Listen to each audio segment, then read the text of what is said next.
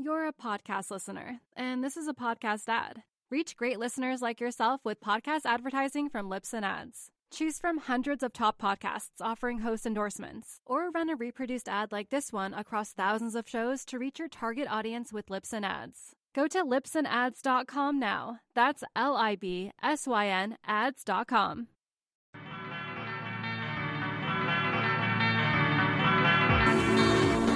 These postscript shows are supported by Fanatic.com, the fin rental company that ships FCS, Futures, Rainbow Fins, all the brands straight to your mailbox. Thrusters, quads, twins, singles, anything you want to try, Fanatic has it, and you can keep them as long as you want. Just send them back in their prepaid envelope that Fanatic provides. All the shipping is covered in your $10 monthly subscription, and you'll get your first month free by using promo code PODCAST. But more importantly, you'll support this show. This is a smoking deal and it'll improve your surf experience and expand your quiver. Fanatic.com, promo code podcast. Thanks. My name is David Scales, and this is my postscript to the 2019 Quiksilver Pro Gold Coast. Enjoy.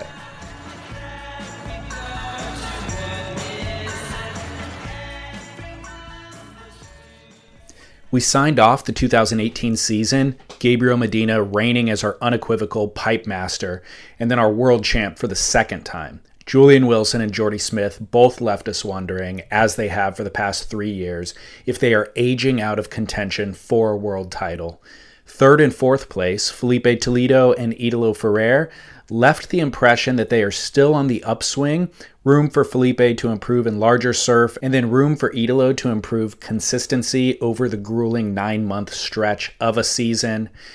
In the offseason, the WSL made some changes at HQ in Santa Monica. Eric Logan left his position as president of Oprah Winfrey's own network to become president of content, media, and WSL Studios. Pat O'Connell steps in as SVP of Tours and Head of Competition, a role formerly titled the Commissioner. The inaugural event of 2019, the Quiksilver Pro Gold Coast, was designed to be run at Snapper Rocks. It would signal the return from injury of two time world champ John John Florence, who had rented out Surf Ranch for nine straight days in March just to train for this right hand point break. It would also signal the potential swan song season for Kelly Slater, who spent the previous week competing in the six star Vissla Sydney Surf Pro at Manly Beach. Surprisingly, a really adequate training ground for what the Gold Coast event would ultimately become. Gabriel Medina would be defending his second world title and attempting to maintain his position at the eye of the Brazilian storm. In what I incorrectly presumed was an April Fool's Day joke, the event opened at Duranbah, the punchy beach break around the corner from Snapper Rocks. The WSL introduced a somewhat new format. The two person heats would be overlapping 40 minute heats, which puts four surfers in the water at the same time. This allows the contest to run in less time and simply improves the viewing experience by double. There's just more waves being surfed more frequently. There was also a slight restructuring in the elimination rounds versus non elimination rounds and the seeding. It's not really worth detailing here, but again, a change for the better, both in terms of the amount of time it takes to run the contest and allowing the best surfers to do more surfing. Day one delivered what the WSL and fans would hope spectacular and high energy surfing with dramatic battles. Gabriel and John John looked fiery, energetic, and determined, both on opposite sides of the draw, signaling a potential blockbuster final and potential rivalry that we've all been begging for. The wild cards and rookies upset the legacy competitors. The Red Bull Airborne event completed its first round of competition. While it somewhat held my attention, the only noteworthy air was a backside full rotation by Filipe Toledo, where he went upside down on takeoff, rotating through the inversion, and then landed cleanly after a full spin. It was the air of the event and would later be revealed as the best air of the entire week. On day two, sadly, Kelly Slater was eviscerated. It wasn't necessarily that his competitors surfed tremendously better. It was actually more grueling than that, with him stubbornly surfing a bank that would ultimately never deliver the right that he had seen Ricardo Christie get in the previous heat. Meanwhile, Owen Wright and Peterson Crisanto surfed to the south, essentially in a one on one battle for sixes. The painful truth that was highlighted through this heat, and I would argue has been slowly being revealed over the past five years, is that Slater simply isn't in contention anymore to win this type of an event. He isn't in contention to win any of the events on tour that aren't in maxing flawless surf.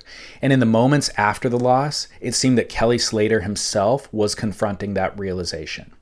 What we love about him is his ability and his willingness to articulate a state of mind, and he did that. He wanted to cry in his post heat interview. It was frustration, and he verbalized it about the conditions and his choice to sit on that north sandbar. But in reality, his frustration was more likely about him conceding that his body may not be nimble and nubile enough to compete on tour in meager conditions. And maybe more importantly, his desire to trounce competitors isn't nearly as fiery as it was when he was in his 20s nor even his 30s. Or, more to the point, his desire to smash opponents isn't anywhere near what Gabriel Medina's is. Day two also marked completion of the Red Bull Airborne event. Italo won the event. He ended up doing better airs in the Quiksilver Pro, but still nothing as good as Filipe's air in the earlier round of the Airborne event. All things worth noting. It also became evident that Filipe, Gabriel, and Italo's air prowess is directly correlated to their athleticism, their fitness, and their training. The free surfer air guys that are invited out for the airborne event definitely can bang out an entertaining clip with the benefit of lengthy surf trips and editing. But when compared side by side with Italo, Filipe, and Gabriel, they look sluggish and inconsistent at best. Their next event is a month away at Keramas, and they'd be wise to take that month seriously and train like it's a real job, because it is. In fact, it's a brand new opportunity and a potentially better job than they've previously had access to. This airborne tour is an experiment, and it presents a very viable way for these aerialists to showcase their talent and vastly improve their earning potential and their ability to pursue their dream of surfing around the world.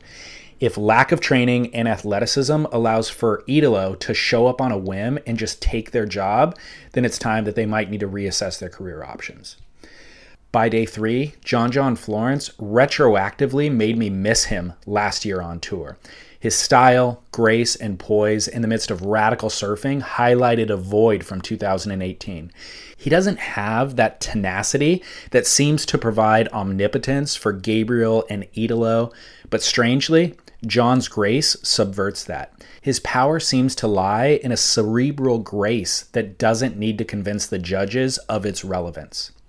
These first three days of competition showcase the highest level of surfing that we've ever seen, and a significant increase from 2018, led mainly by Gabriel Medina, Italo Ferreira, and John John Florence.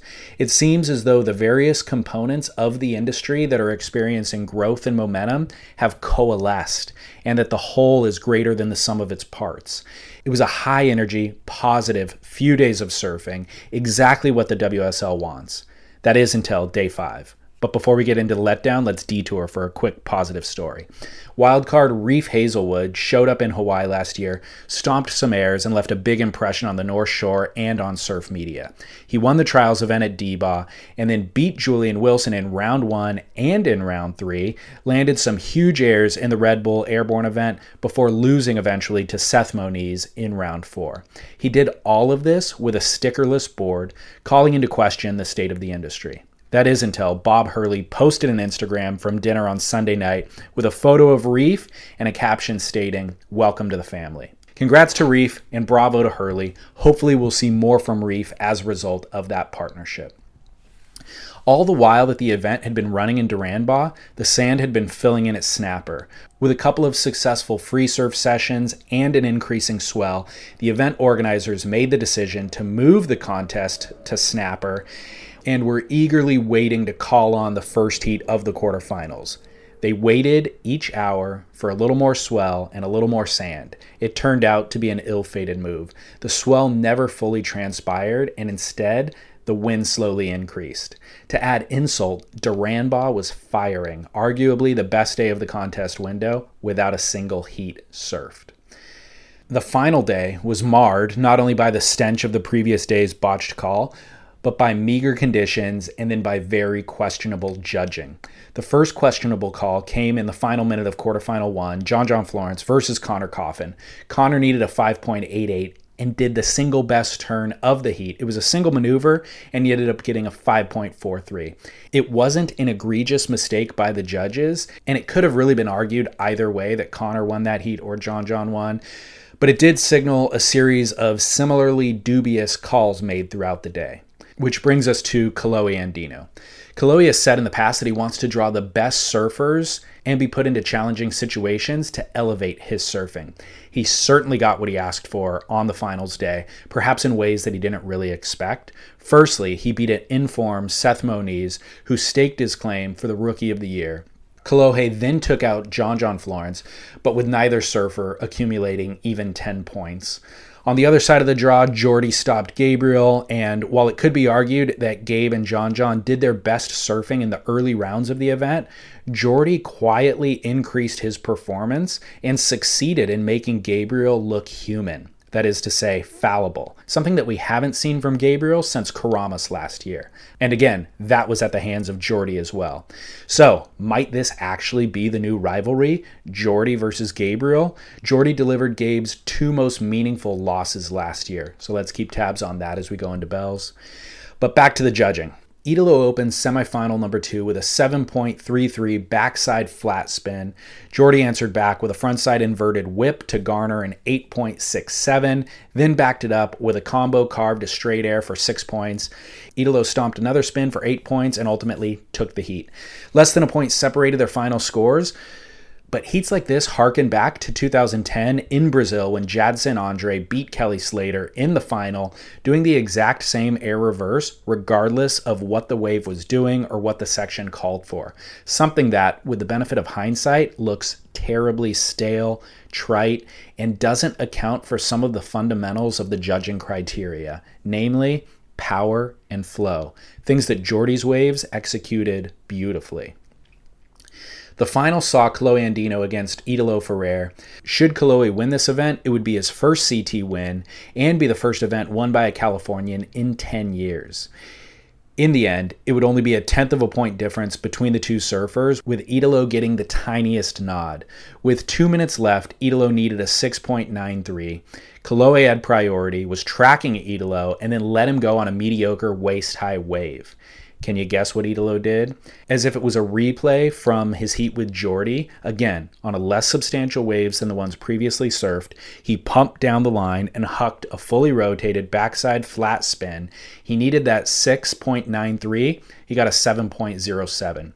The easiest way to highlight this judging error is simply to say that they awarded this wave the highest score of the heat. It could be argued that Italo's first wave was actually underscored, and perhaps this score was meant to rectify that. Either way, it really wasn't the best wave of the heat. When you look at both scoring waves from either surfer, you know, it is a very close heat. and You could probably argue either side. Either way, both surfers surfed amazingly well in very challenging conditions, and they brought fire and drama all the way to the dying moments. Italo won both the Red Bull Airborne event and the Quiksilver Pro. Kolohe got exactly what he wanted when he asked for adversity that would challenge his mettle. In response, he elevated his surfing to meet the challenge but was probably unaware that it'll actually be his mental fortitude that faces the greatest stress. We'll see how that fares in Bells, where again, Italo Ferreira is the defending champ. That event kicks off on April 17th. We'll see you there.